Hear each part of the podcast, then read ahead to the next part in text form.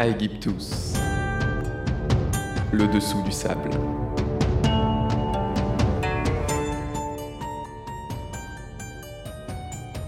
Bonjour tout le monde Aujourd'hui dans Aegyptus, nous allons parler histoire, guerre et pharaon. Le sujet du jour, le voici, j'ai nommé la basse époque.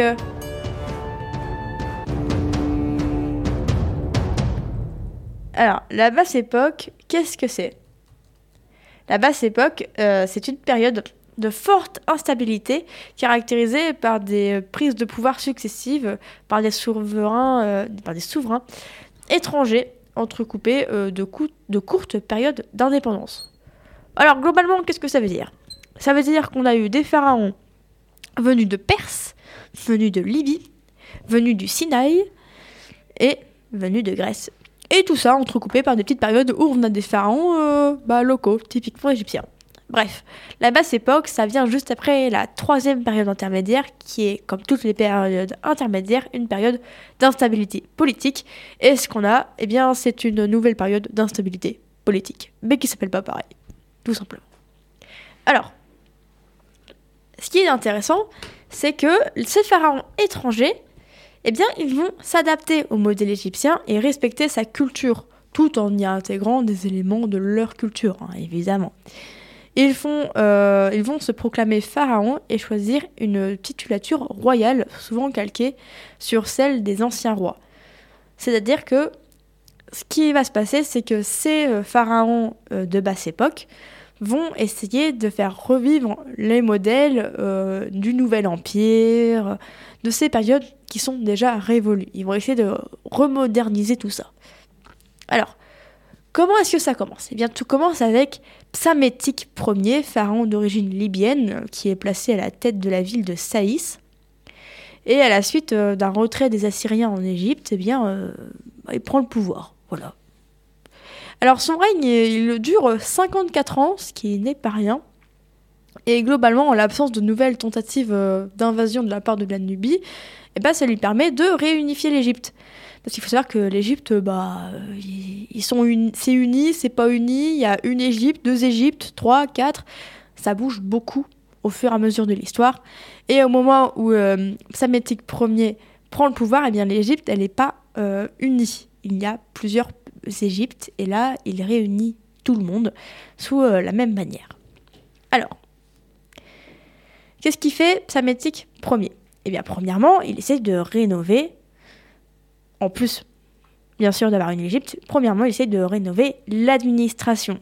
Il va ensuite commencer à réannexer des îles, notamment au sud, avec euh, la Basse-Égypte et la Moyenne-Égypte, qui sont euh, des zones très très bien euh, connues en fait des Égyptiens.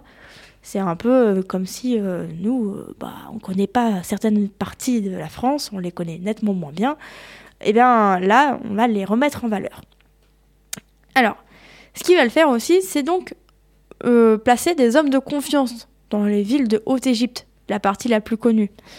Euh, la Haute-Égypte, euh, c'est toute cette partie où vers le, enfin, c'est toute cette partie du sud de l'Égypte qui descend vers l'Éthiopie. Alors, ce qu'il va faire, c'est notamment nommer un nouveau gouverneur à Edfou, en amont de Thèbes. Thèbes, c'est cette zone avec plein, plein de temples, c'est très sympathique mais c'est aussi euh, une zone souvent à forte pression où il y a notamment de gros combats entre les Thèbes, donc entre les Thébains de Thèbes et les Memphites de Memphis. Ils sont pas contents, ils sont pas d'accord. Ça c'est les prêtres, toute une autre histoire. Bref. Et donc lui son but, Absamétique Ier, c'est de tout remettre en ordre, euh, qu'il n'y ait plus euh, aucun problème dans ces zones-là. Et il y réussit. Voilà. Et donc, après lui, l'Égypte fait une période, euh, bah, du coup, d'alternance, de domination. Un coup, c'est les Saïtes, donc les, personnes comme euh, Psamétique Ier, premier, attention, ou euh, des rois perses, ou des pharaons égyptiens. Alors, et là, on arrive à la suite de la conquête de l'Égypte par Cambyse II. Et donc, l'occupation du pays est faite par les Perses et décrite par les historiens antiques comme une période particulièrement sombre. En effet, euh, eh ben, euh, il se trouve que les Perses, ils avaient un petit peu tendance à amener l'esclavage en Égypte, à vouloir bien, bien, bien dominer la région et surtout, bah, moi, un peu pas trop s'adapter à la politique euh, locale. Ça, c'est la vision globale qu'on avait jusqu'à ce que d'autres historiens arrivent et fassent hop, hop, hop, euh, ils sont peut-être pas si méchants que ça, les Perses. Mais bon, tout le monde n'est pas d'accord, mais toujours est-il qu'effectivement, c'est une période euh, avec beaucoup d'esclavage et. bref, les Égyptiens n'étaient pas forcément joyeux, joyeux sous la domination perse. Alors, sous la domination perse, on a également une grande mise en valeur et une grande rentabilité du territoire, qui se fonde essentiellement sur euh, le travail des populations locales. Alors, en fait, sous la domination perse, la majorité de la population, elle n'est pas perse, elle est égyptienne. Il n'y a que le roi qui est perse. Après, on a quelques immigrés, mais ce sont des nobles. Ce sont des personnes de haut rang qui viennent pour euh, bah, surveiller les villes, s'assurer que tout se passe bien comme il faut. Mais voilà, à part les fonctionnaires et les gouverneurs et le pharaon, tout le monde est égyptien, il n'y a pas de perse. On a donc une revalorisation des territoires, encore, comme quoi ça marche, et on a également euh, quelque chose de différent, mais de pas trop mal. C'est surtout cette, euh, cette valorisation des petits commerces qui va permettre une nouvelle économie et euh, de tourner à nouveau euh, les choses différemment. Ce qu'on va voir également, c'est euh, bah, une persification des temples avec des nouveaux sphinx, des sphinx à la perse, des nouveaux, nouvelles, de- de- des nouveaux types de bas-reliefs, des bas-reliefs à la perse, etc. c'est toute une rénovation de l'art à la perse qui va arriver. Et donc, la domination perse, ben, euh, en fait, c'est un peu euh, pas clair. Parce que, en fait, un coup, les Perses, ils sont là. Puis un coup, les Égyptiens, ils font euh, Ouais, mais non, en fait, non, pas d'accord. Donc, en fait, les Perses, ils sont plus là, parce que les Égyptiens n'en veulent plus. Mais en fait, les Perses, ils reviennent. Du coup, les Égyptiens, ils font OK. Et après, les Égyptiens, ils en veulent plus. Du coup, ils mettent les Perses en dehors du territoire. Puis finalement, bah, les Perses, ils reviennent. Et ainsi de suite. C'est très rigolo, mais voilà. Et d'un coup, qu'est-ce qu'on a? Alexandre le Grand. Ouais. Et Alexandre le Grand, qu'est-ce qu'il fait? Il, part de. Il part de son petit pays, qui n'est pas la Grèce, mais bien la Macédoine, et il décide de euh, bah, conquérir le monde, voilà, tout simplement. Alors Alexandre le Grand, il part de Macédoine, il conquiert Athènes, il conquiert Rome, l'Italie, il part à l'est, et il arrive en Inde.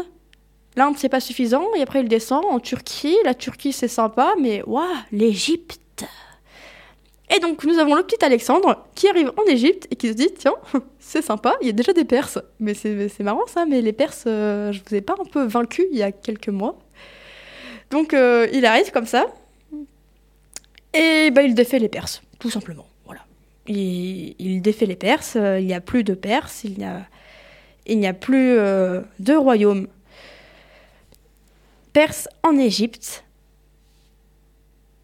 Darius III, roi perse, meurt. A priori, euh, il n'était pas d'accord pour mourir.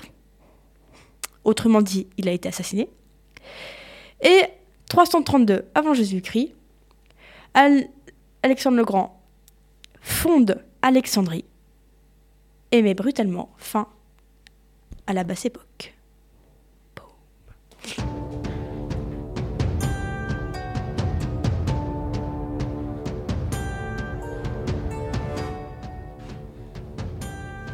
Bien cachés sous le sable d'Égypte se cachent parfois les petits esprits qui font les grandes légendes. À bientôt pour voir ce que les sables d'Égypte nous réservent. Aegyptus. Le dessous du sable.